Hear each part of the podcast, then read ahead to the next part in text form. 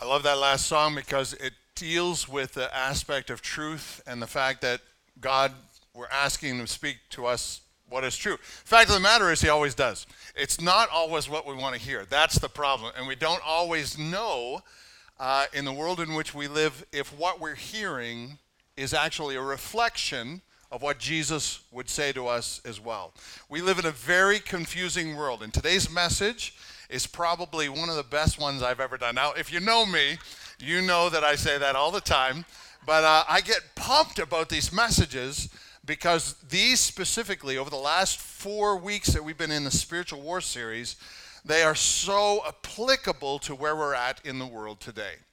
This one specifically, because it deals with our mind. What do we hear? How do we filter it? And how do we apply it? And we live in a world that, that is full of ways that they tell us we should think, we should behave, we should rearrange our lives so that we have something brand new to fight for, to propagate, to pull for. And it is, uh, it is a very confusing world at times. So today's message is called Dark Deception.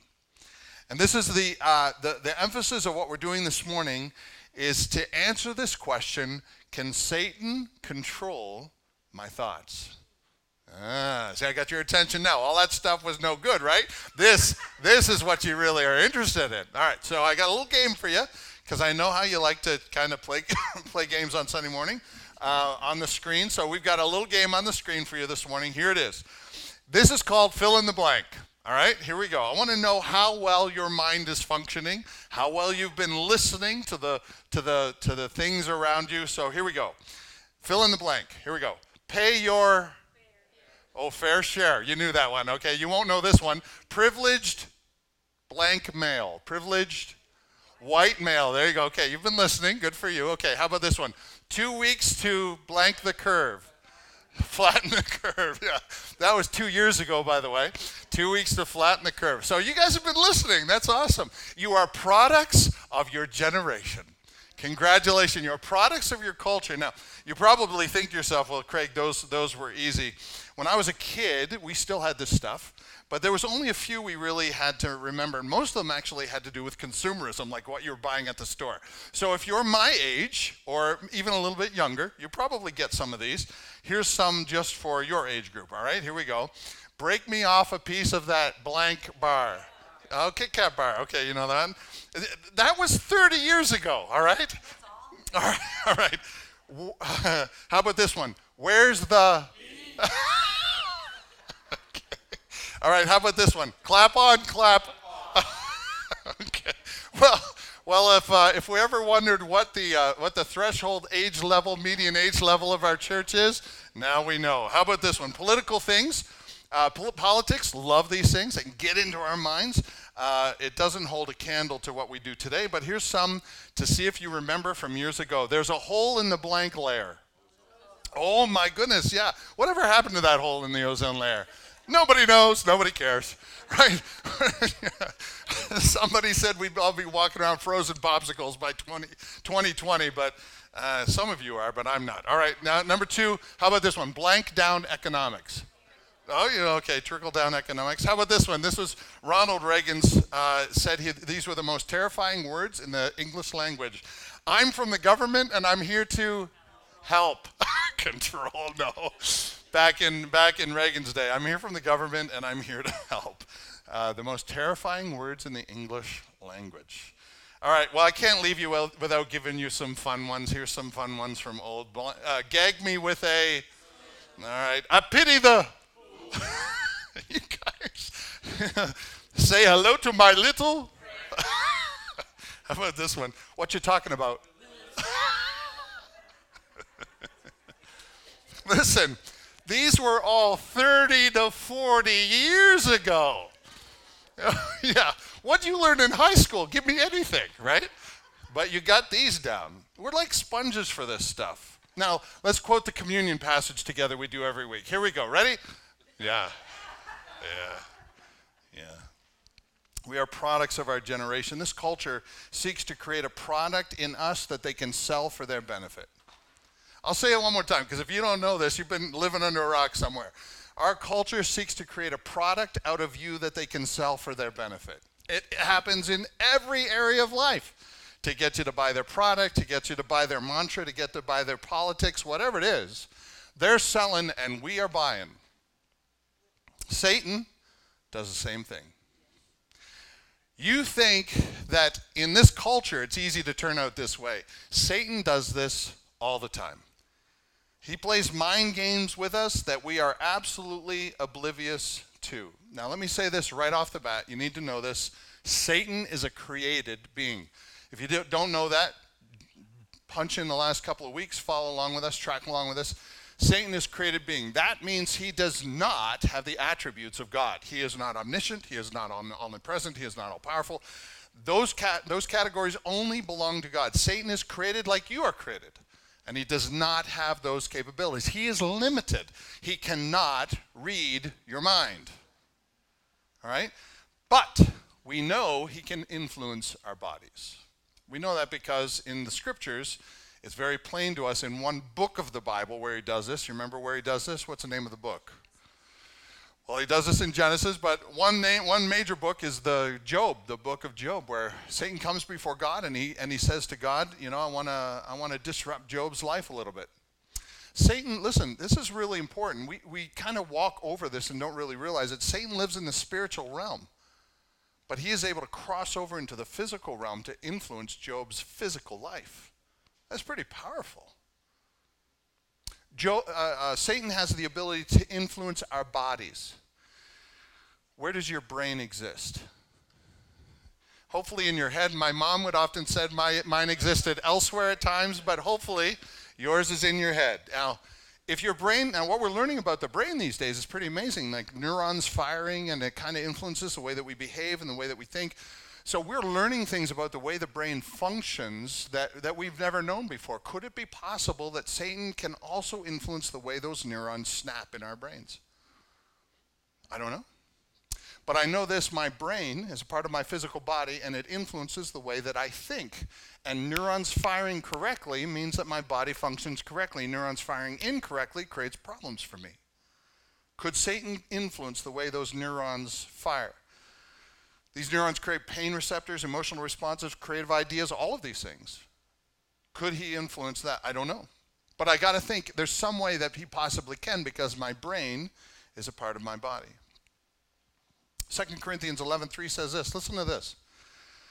I'm afraid, Paul writes to the church at Corinth, I'm afraid that as the serpent deceived Eve by his cunning, read this with me, church. Your thoughts will be led astray from a sincere and pure devotion to Christ. What's being led astray? Your body? No. Your what? Your thoughts. Satan had the ability to influence Eve's thoughts, and he has the ability to influence ours as well. How that happens, I'm not sure. But I do know this even Christians can fall prey to this. Because it says, even as the serpent deceived Eve, Paul's writing to Christians in Corinth, and he says, Your thoughts will be led astray from a sincere and pure devotion to who, church? That's a Christian. Satan has the ability to influence followers of Jesus Christ in their thoughts. I don't know how that's done. Maybe through neurons. Maybe he crosses that barrier. This is another op- uh, option. Maybe he can flash a, a, a spirit, something from the spirit realm in front of us, and we don't know that, but our physical body reacts to it. You ever think of that? It's kind of a scary thought, isn't it? Maybe he can cross a barrier between the physical, spiritual and the physical in some way that we are not aware of. We know that he lives in the spirit world, but he constantly influences the physical world. He did that with Eve, king of Tyre. We talked about this. Demons that Jesus cast out. These were demons that existed in the physical, in the spiritual realm that are influencing these people in the physical realm. Paul's thorn in the side could have been a demon. Could Satan flash some picture in the spiritual realm and, and cause our physical bodies to function in ways that we don't want them to? I don't know. But I do know this he's way smarter than anyone in this room. And he's lived longer than any one of us. And he's seen you a thousand times. People just like you, with your foibles and faults and, and your, uh, your tendencies. And he knows how to trigger them. and he gets into our minds. He does not have the ability to change our thoughts, he has the ability to influence our thoughts. The devil and his demons do this in the spirit realm, do influence our physical minds and our bodies as well.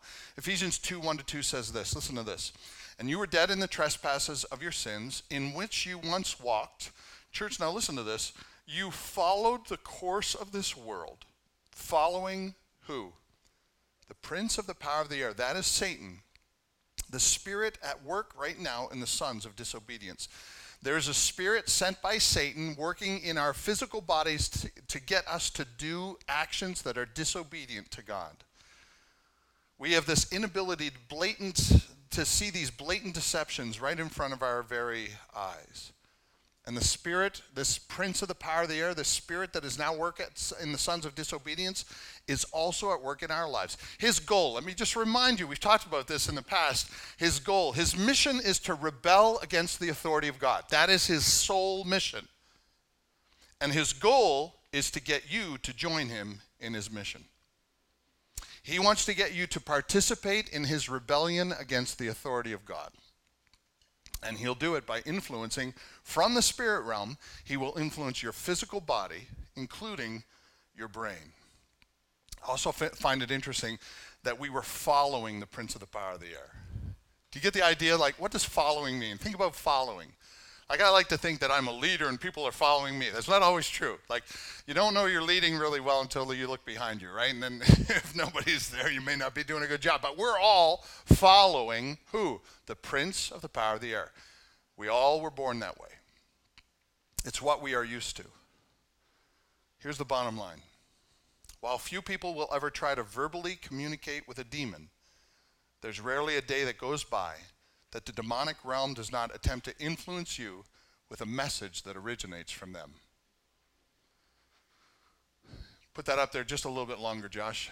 Um, this is powerful because it explains the, the incredible insanity of our world. If you look at the world and you're thinking to yourself, no sane person would ever think like that, aha, aha, because these messages that are coming through that people buy into do not originate from the human realm, they originate from elsewhere and brought into the human realm by the demonic realm. So I want to talk to you this morning about how does Satan get into our messages into how does he get his messages into our heads today? How do people end up following the message of demons? I mean, nobody wakes up in the morning going to themselves, I'd like to follow the message of a demon this morning. Nobody ever does that.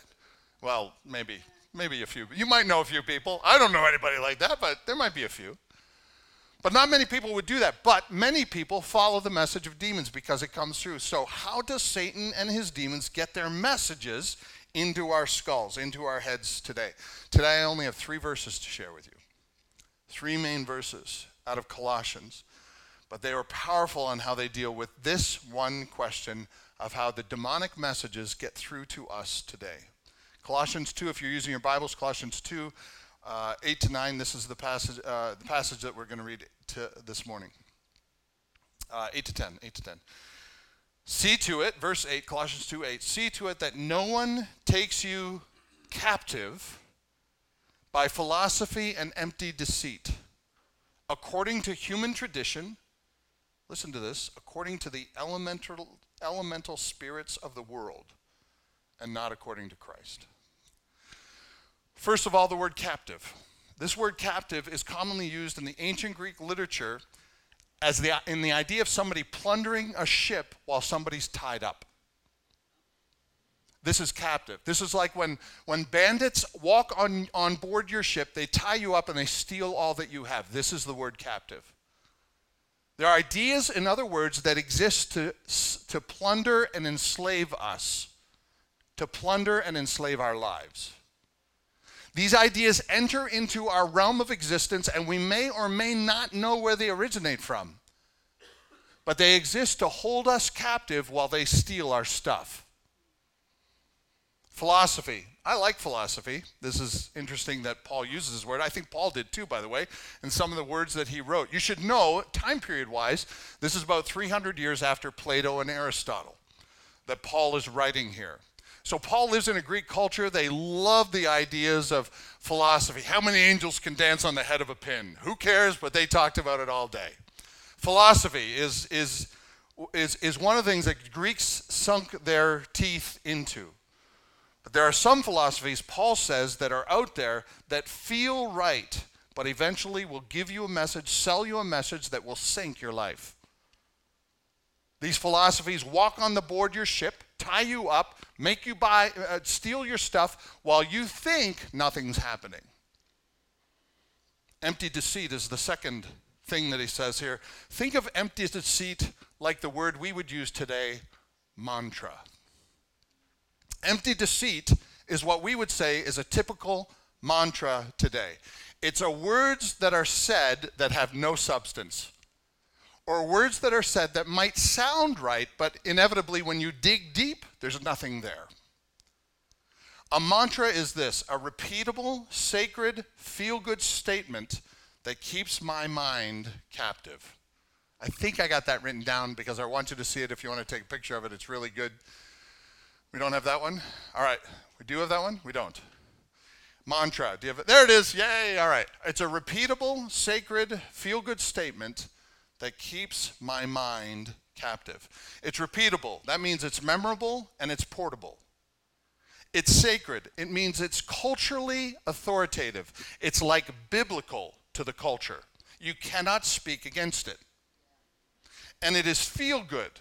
It makes you feel good no matter what you do with your life. If you say the right mantra at the right times, it gives you a good feel good feeling down deep inside. Think mantra when you hear empty deceit. Mantra makes you feel good, look good, but it denies the truth. And people buy into mantras today. They sell their souls, but they buy the mantra. This is why you can have somebody wear tax the rich dress to a Met Gala while they're sitting at the table of the rich. All right, they're sitting with kings, but they say the right mantra. And this is why the world looks at it and goes, yeah, she's a good person. No, that is a huge lack of integrity. If you don't see that, uh, and I'm not allowed to say that because these mantras are sacred. They're all around us. Today, your mantra is your identity. It's a one liner that keeps you out of trouble. It's why people put their mantras on the front lawn or on the front of their business. They don't want any trouble, so they put the right mantra in front of their houses in front of their business. This is the world in which we live. If you have the right mantra, your lifestyle does not matter because you are this is empty deceit. This is a mantra. This is why movie stars parrot wear a mask mantra, but they go to a, themselves at a gathering at the Emmys where in a small room where there's hundreds of them. This is why a politician can shut down hair salons while they say flatten the curve over COVID and deny the same hair salon owner the ability to open up for everybody else. This is why a transgender person can criticize others for not following the science while they deny the science of their gender. This is why a male politician can sexually abuse an intern but still parrot the Me Too movement. This makes no sense to people who are looking at it who don't buy into mantras. But for the world in which we live, this is where they're at. The Bible also says, according to the elementary teachings of the world. This is just straight up empty deceit. Teachings that come from where, church? Where do these teachings come from? Teachings according to the elementary spirits of the what? World. According to human what? human tradition. This is where these things originate from. This is what makes them empty. They're full of promise, but they hold no meat. Why do cultural mandates, mantras, make us feel so uncomfortable? Now you know. And here's the big reason why we know now because of how this verse ends. I told you we're just going to be in a couple different verses. Look at this one. These are human traditions. They are according to the elementary spirits of the world, and they are not according to who, church? Straight up. They do not originate from truth. Jesus came and he said, I am the way, the truth, and the life. No one comes to the Father but by me. Jesus says, truly, truly, I say that it always says it twice, like in case you're wondering, truly, truly, let me be clear. Whatever, whatever phrase you want to use, Jesus is going, I am telling you the truth here. Because according to Christ, that's where we find our truth. Cultural man- mantras are not just the phrases, but the beliefs that we can live our lives according to principles that do not originate from God. Say that one more time. Cultural mantras are not just phrases, they promote a belief that we can live our lives according to principles that do not originate from God. So, my question is this Who has influenced you and your family with their mantras? They're all around us. Every one of us takes our cues from somebody. Every one of us goes on TikTok or Instagram or Facebook or something like that, and we look at that, and slowly, slowly, those things filter into our brains and influence our own lives. Over time, the more we digest that stuff, listen, do you need me to pick up some more phrases from, the, from 30 years ago to, to sell you on this idea? You feed yourself this enough times and it sinks so far in, you can't get rid of it. I'm going to be on my dying bed going, Coke is the real thing, Coke is the real thing, Coke is the real thing. We, we, we don't just listen to these, they become a part of our lives, even when we don't know. Why? Because this is the intent. I'm not saying Coke is the intent of the evil one, but all these cultural mantras that are sold to us every day are the hopes that some of them will sink in and change our lives by changing our thoughts. Culture is filled with demonic ideas that feel good in the moment, but are designed to enslave and plunder you in the end. Listen, church, who created us? God. So who tells us how to live? God. If I create a lawnmower that runs on gas and I give it to you for a present, it's the best lawnmower in the world. It, will take down any lawn in two, two, 20 minutes flat. You're going to go, oh, that's awesome, Craig. Thank you. I can't wait to try this out. What do I put in it? Gas. For God's sake, put gas in it. Okay, okay. I can't afford gas. I'm going to use water. No, don't use water. It's not made to run on water. It's made to run on gas. You put water in it, you know what's going to happen? It's going to fall apart. You're going to ruin it. You were created by God to function in a way that God intends. He's the author of life.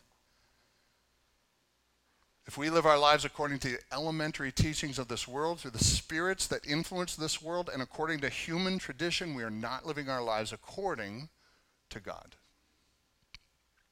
Empty philosophy lives for one reason to take God out of the picture. This world wants to knife God in the back and leave you with a dead body. The nones are real important these days. Do you ever heard of the nones? Not N U N E S, N O N E S. People who have no religion at all. People who don't follow any religion at all. Because we live in a world ultimately that gives them enough mantras that they can believe life is great without the author. C.S. Lewis said it this way God made us, invented us, as a man invents an engine. A car is meant to run on petrol, and it would not run properly on anything else. Now, God designed the human machine to run on Himself. He Himself is the fuel of our spirits. Our spirits were designed to burn, or the food our spirits were designed to feed on. There is no other. That is why it's just no good asking God to make us happy in our own way without bothering about religion. God cannot give us a happiness and a peace apart from Himself because it's not there. Human philosophy that does not begin with God is empty, and listen, church, it originates from a different place. It originates from a different place. According to Colossians 2:8, it originates from the prince of the power of the air. Do you want to know where most of our philosophies for life comes from? It comes over the airwaves. Is that interesting?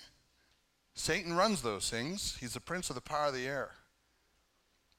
And you know that it's wrong when it puts God on the defense. Philosophy for loving, disciplining children, raising a family, sexual relationships, personal interactions with others. Any of these kind of relationships, any, any of these kind of cues that don't come from God come from somewhere else.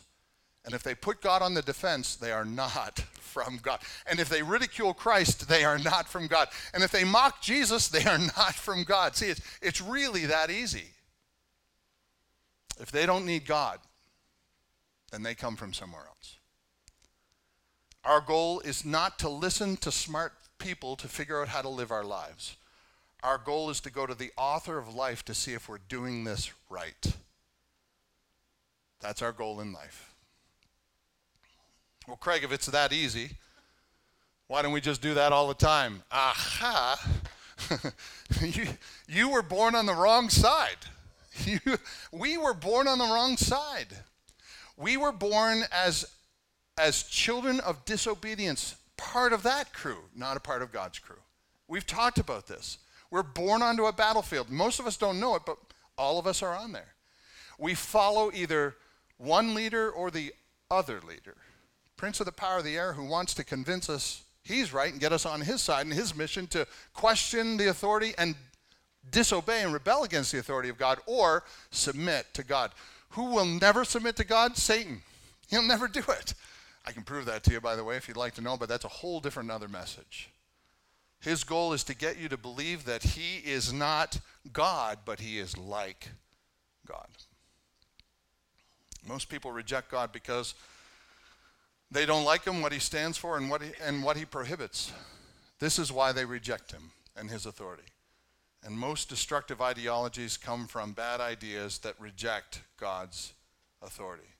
Human tradition the philosophies and the mantras that these folks birth that comes from somewhere else other than Jesus Christ and according to the elementary spirits of the world. This one just scares the living daylights out of me. The, the, listen, according to the elementary spirits of the world. In short, that's the demonic realm. Not according to Christ. They quite frankly empty the power of the cross and give it to the evil one. The lie is this you can find your identity apart from Jesus. And this is where our conversation with the world needs to begin because they are confused. They don't even know they're on a battlefield. They don't even know they're propagating the lies, the mantras, the empty deceit, and the philosophies that originate from the demonic realm. They don't know that. And so they believe that their identity is found in something else, but Listen, Jesus Christ, the whole Bible is about this. Our identity is found in the fact that He created us and He has a purpose for our lives. Let's pull back for a minute. You're probably thinking to yourself, if you're new with us this morning, or maybe if you're not new with us this morning, you're probably thinking to yourself, Craig, why are we dealing with cultural issues again? This is such a quicksand way to go. If somebody finds us out online, don't you realize you're probably going to jail? Yeah, probably. Eventually. Eventually. But it's a pastor's job to identify philosophies, worldview, and theologies that, that exist to threaten and plunder the church. And if you're going to a church that doesn't deal with cultural issues, you're inundated with it seven days a week. For goodness sakes, you should hear truth an hour at church. It's pastor's job to identify this is where I struggle. This is, this is where I sweat and move and this is why I turn on the radio and listen to junk on there that just makes me go, why are you thinking this way? because I have to understand the world in which I live because it's my job as a pastor to identify philosophies, worldviews, and theologies that threaten to plunder our church.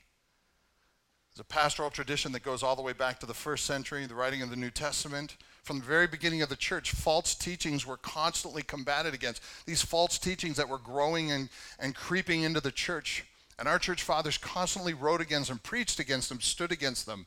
Remember, the spirit realm wants to break into your house. We talked about this. You have got to put your back against the door. It's not a passive, like, I'll eat and hope they don't get in. You got, you got to put your back against the door because Satan is like a roaring kitty cat seeking whom he might get somebody to pet him, right? Satan's like a roaring what, church? Lion seeking someone he may what? He doesn't want to play with you. He wants to steal your existence, your joy, your love, your peace, your all the fruit of the Spirit. He'd love for that all to be gone. And he will make you think that you're doing the most righteous things while you're giving up your life. Church was established to be the stronghold of truth 1 timothy 3.15 if i delay paul writes to timothy a young pastor at ephesus. Paul writes to him and says listen i need you to be the kind of pastor you need to be to these folks at ephesus because all this junk is trying to get into the church. And he writes if i delay i want you to know how somebody ought to behave in the household of god, god. Church will you read this with me? The church of god which is the church of the living god a pillar and buttress of the truth this church, this gathering, this place where we come and that exists throughout time and around the world, this is meant to be the place that is the pillar of truth and the buttress that holds against the lies. And it is a Christian's job to hear and identify empty philosophy and evil deceit on a regular basis. We got to somehow stop thinking we're out of touch. Because we do, right? We turn on the TV, we turn on the radio, and we think to ourselves, maybe I need to progress. maybe I need to evolve a little bit in this thing. Somehow we think we're out of touch when we hear worldly and demonic philosophies that make our stomachs turn. They make your stomachs turn not so that you can learn to adjust to them. They make your stomachs churn maybe because the Holy Spirit is going, That's not true. That's not true. Don't believe it. That's a lie. But we hear it and everybody around us believes it, and we think to ourselves, I must be the oddball. You probably are. Because wide is the gate that leads to destruction, but narrow is the way that leads to salvation, and few choose it. Words of Jesus himself. Your ability, by the way, to, to point out what is true and what's false is an answer to Jesus' own prayer for you. Did you know that? When I pray, I request things from God on behalf of others. When Jesus prayed, he did the same thing. And his prayer was for you in John 14. When he talks with his disciples, he also includes us. John 14, 15, 16, 17. This is Jesus' prayer for the church. Here's what he says I will ask the Father, and he will give you another helper to be with you forever. That's the Holy Spirit. He says in verse 17, even the Spirit of what church? Spirit of truth whom the world cannot receive because it neither sees him or knows him. It's not that like they have a choice. They're born on the wrong side. They can't receive truth. Even when they hear it, they go, that sounds weird. But to the rest of us who are believers and followers of Jesus, we go, well, what you're saying sounds weird. You see, there's no connection. And then Jesus says, You know him, for he dwells with you and will be in you. This helper, this spirit, gives us the ability to understand what is empty deceit and philosophies of the world that come from, originate from, the demonic realm. Now we get to the second verse that I want to tell you about this morning. Verse 9. For in him, that's Jesus, the whole fullness of deity dwells bodily, and you have been filled with him, who is the head of all rule and all authority. Ah, such a great verse. You don't have to follow the teachings of the demonic realm being propagated to you today because Jesus died to bring you truth. When you change sides, you become a purveyor of that truth. Do you know what purveyor means? Purveyor means you sell it, you speak it, you follow it, and you tell others about it. Jesus is the head of all things we believe about the truth. That's why Paul said Jesus Christ, God has to change the way we think through his spirit. Our job is to take background from the elementary teachings of this world that originate from the demonic realm. Romans 12:2 do not be conformed to this world, but be transformed by the renewal of your what, church? Mind, that by testing you may discern and prove what is the will of God, what is a good and acceptable and perfect will of God. This is our metamorphosis. Our truth changes, our thinking changes, our identity changes, our morals change, our desires change, our priorities change, our love changes. God changes everything. Why? Because we believed all the wrong stuff. God's Spirit comes in and teaches us the new stuff, the right stuff, the true stuff. And we have the ability to receive it and understand it. God is helping us now. He preserves and reveals truth to us. Why would any person ever give up, ever turn their back, ever search for philosophies and truth that does not begin with Jesus Christ's authority. And this is the good news. Church, this is the good. This is where I want to leave you. I want to leave you with some good news. You can fight back against the evil realm with the truth of Jesus Christ. You can do this. You're probably thinking to yourself, "Well, I'm no Arnold Schwarzenegger or The Rock. I'm not The Rock. I don't have those kind of kind of spiritual muscles." Yes, you do. Yes, you do. Because greater is he that is in you than he that is in the world. You have no idea the power of God that is surging through your mind right now. Jesus wants to change your thoughts to conform them to the image of Jesus Christ so that you start spewing stuff. You don't know where it comes from, but the Holy Spirit is teaching you, teaching you, leading you, and you're following not the prince of the power of the air, but you're following a spiritual power that comes from God. 2 Corinthians 10:4. Oh, I think it's 10:4 because it's so good. 10:4. 10:4. This is so good. Church, would you read this one with me?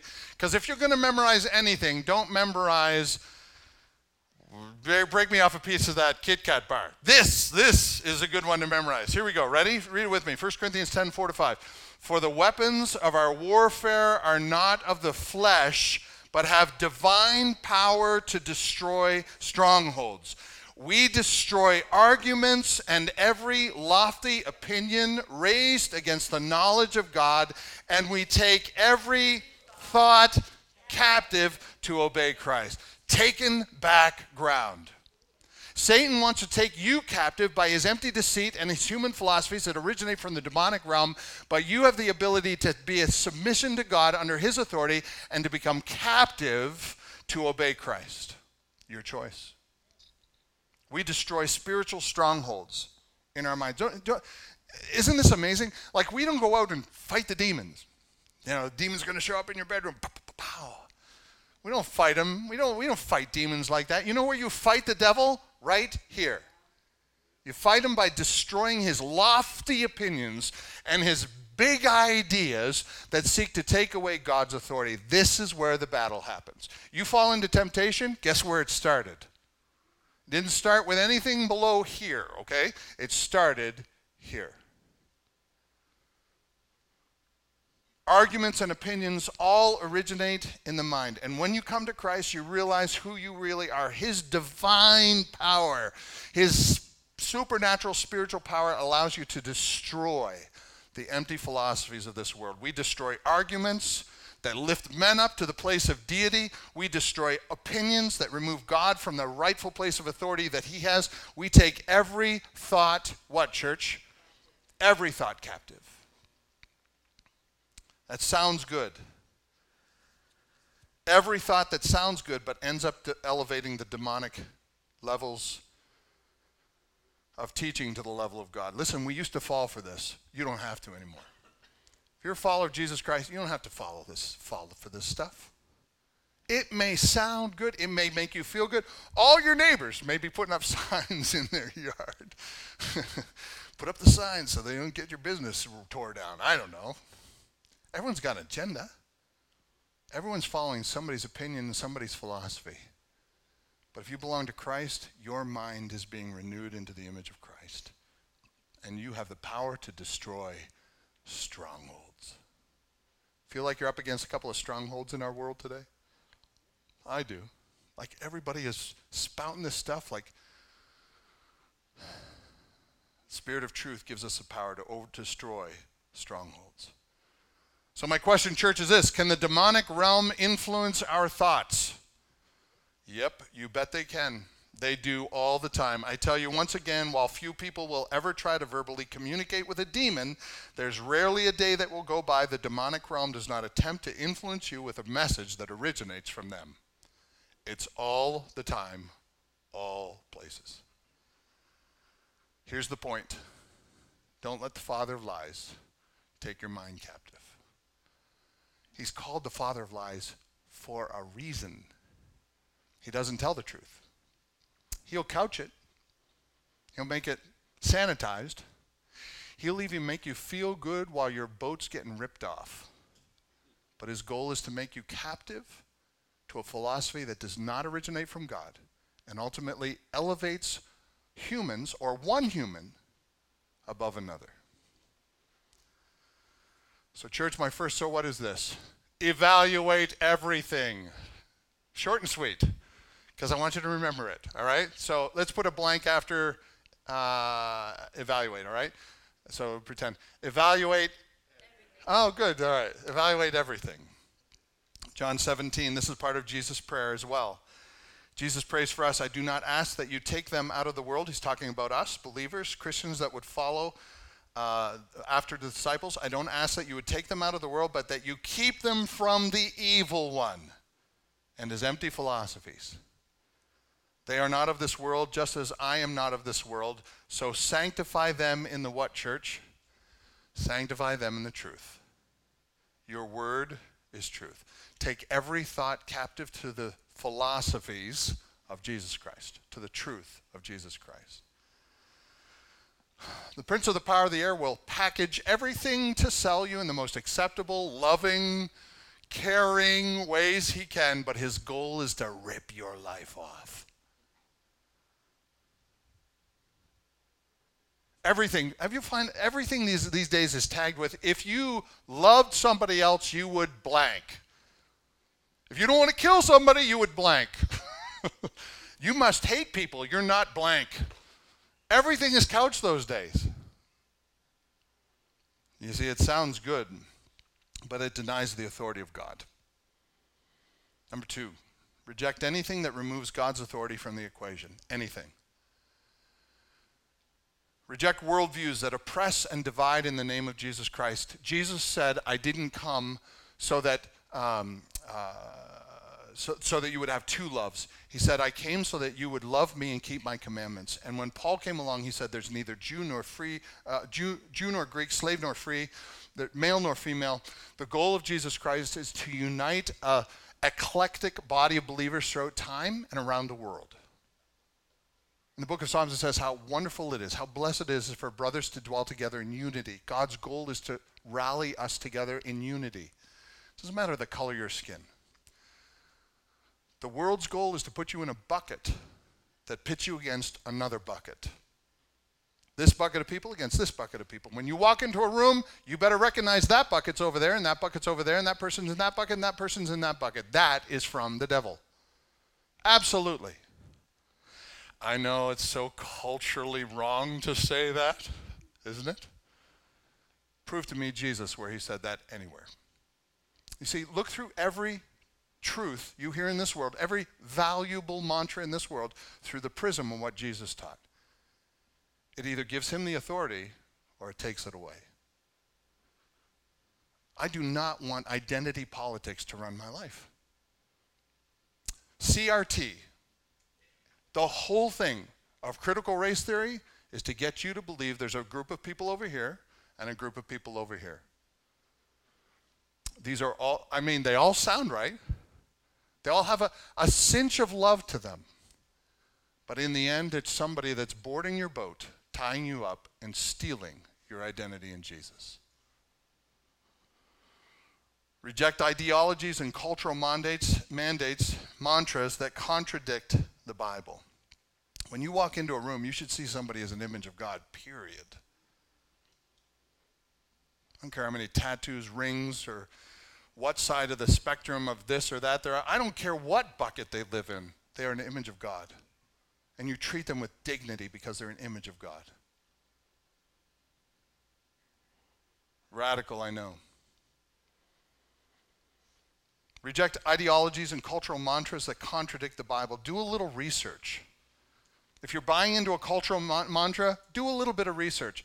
Not, not just from one bucket of people that will give you research. Do a little bit of research. Do research that starts with the prism of God's Word. When cultural maxims require people to be separated and divided against one another, this is inherently demonic. In God's economy, this does not exist. Reject authorities, or uh, theologies that promote sin, shift the gospel, and minimize the authority of God in the Bible. Even churches should be evaluated this way. There are some churches that are teaching stuff that just are not biblical. And you should, you should, you should evaluate your church by saying, is this in God's authoritative word or not? Is this expressing an evolution of humankind into something else other than the image of Jesus Christ? If it does, you got to get out of that church. Christianity that shifts through time to sinful demands of culture is not Christianity of all. One of the values of Village Church East is we, didn't, we do not let culture put the church on trial. The church puts the culture on trial. It's a culture that needs to stand up to truth, not us that needs to bend to lies. Any church that takes their cue from culture is not following the prayer of Jesus Christ. Jesus goes on in John 17 as he prays for us, and he says, Remember this, they are not of this world, just as I am not of this world. We all stand out like sore thumbs. Sanctifying them, them in the truth. Your word is truth. Don't go to the world for your cues on what is right and wrong. Go to God's word. This is answering the prayer of Jesus Christ. Jesus doesn't send us into the world to adapt to the mantras of the world. He doesn't light you on fire as a light lit candle so he can stick a bucket over you and hope nobody sees you. Candles are meant to light in the darkness. And if you feel like you're lighting the darkness and people are going, you're a little too bright for me, yay, good for you. You're, you're answering the, the prayer of Jesus. If you feel like you stick out, bravo salt and light in a dark and tasteless world. We are the truth of God in a dark and lied, lied to world. And it doesn't come from people who just wake up one day. They are following these demonic influences through their minds, empty deceit and philosophies that originate from human uh, from the demonic realm. Number 3. Have unbelievable compassion for those who do not have the discernment that comes from the Spirit. We live in a world that, I know, it's a tenuous spot. Those who, listen, those who ri- originate and propagate these ideas, they know what they're doing. But those who buy into it, most of the time they don't. BLM is a great illustration of this. I know I'm real, I'm treading on everything, CRT, BLM, and you know everything I'm talking about because you're such a product of your culture as I am as well. BLM is uh, one of the things they say is say their names. Have you heard this? Say their names. You've heard this? You heard this? When they when they march the, for the black folks that have been killed uh, through through a lack of justice or whatever, and they'll say say their names. Say their names. That is a voodoo practice. Did you know that? It's a voodoo practice. Say their names. You say their names as you're dwelling and meditating on them so that you can get their energy. And if you quiz the BLM leaders, they know it. But the people who are following have no idea. 2 Corinthians 4 says this Even if our gospel is veiled, as it is veiled to those who are perishing. In their case, the God, see it here again? The God of this world has what, church? Is it up there? The God of this world has blinded the minds of the unbelievers to keep them from seeing the light of the gospel of the glory of Christ. Who has blinded the minds of unbelievers? The God of this world. Who's the God of this world? Or who thinks he's the God of this world? Satan. You don't think Satan attacks people in their minds? You would be sadly mistaken according to God's word. This is difficult for Christians many times because we look at people and we say to ourselves, how can they believe such such malarkey, such baloney. How can they follow that? How can they follow it? How can they propagate it? How can they become purveyors of this stuff? Even believers will do. I've had sat down with pastors who have told me I'm off my rocker because I'm not joining this movement or that movement. I'm not off my rocker. I just don't buy everything hook, line, and sinker. I want to look through everything through the prism of Jesus Christ. And if it causes me to stick one person in this bucket against one person in that bucket, it is from the devil, it is not from God. Plain and simple. When did Jesus ever do that? Name once. In fact, I'll tell you, did Jesus believe the minds of people have been blinded by Satan by the lies of the prince of the power of this air? Absolutely. I can prove it to you through only one event at the end of his life he was laying on a cross that looked something like that, and people were putting nails into his wrists and to, into, into his feet. And what did Jesus pray? What did Jesus pray? Father, forgive them. They they don't have a clue. I don't have a clue. They think they're doing the right thing. They did it with vigor. They condemned other people for not joining in. The guy that whipped the living life out of Jesus thought he was doing the right thing. The high priest and his council that condemned Jesus to death thought he was doing the right thing. The Pharisees that called crucify him when they took him to trial thought they were doing the right thing, and they were dead wrong. They were killing the loving lamb, the only Savior of this world. But they thought they were doing the right thing. Jesus prayed, Father, forgive them. They don't know what they're doing. In church, we need to do this as well. We need to be absolutely having unbelievable compassion for those that don't know the truth and don't follow the truth. It's up to followers of Jesus then to know and follow the truth. It's up to us to speak truth, but it's also us to have compassion on those who don't yet know the truth and still belie the, eh, by the empty philosophies and vain deceit of this world that originate from the spirit realm, the demonic side. Tall order, right? Beth would remind me at this point you got to leave everybody on a good note, make them feel good about themselves. Let me attempt to do that. Church, greater is he that is in you than he that is. You have the power to break down strongholds. Through the Spirit of God, you do this by loving those who are broken. We get through people by loving them. I had a guy come in and he did a message for me at, at a church on Islam, the difference between Islam and Christianity. He was converted, um, ah, what do you call those guys? A teacher of Islam. Um, imam. He was a converted imam.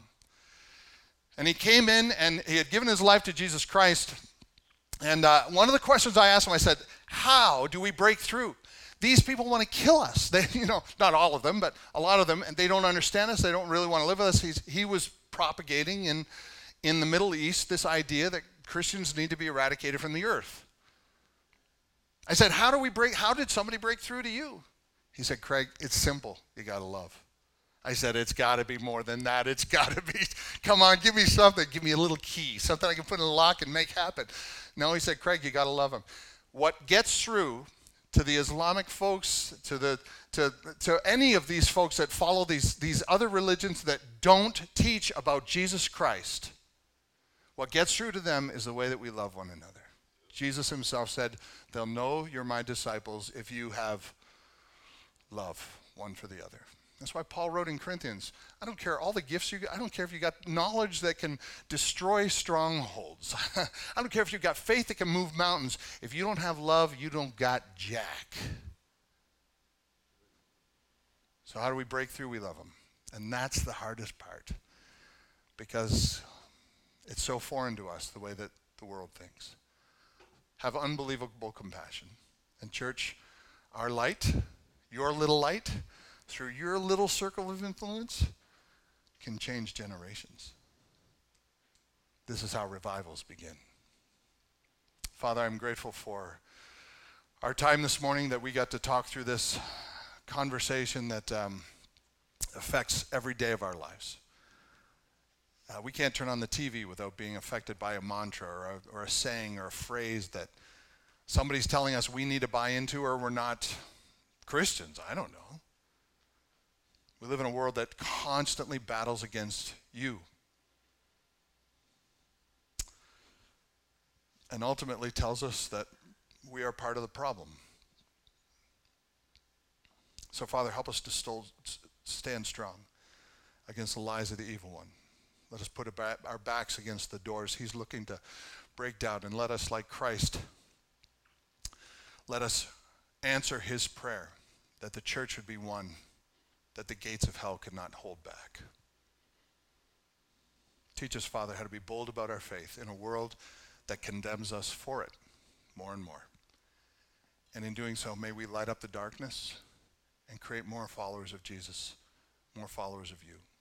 Use us in only the way that you can. And help us to be more than conquerors because you love us. In Jesus' name I pray. Amen.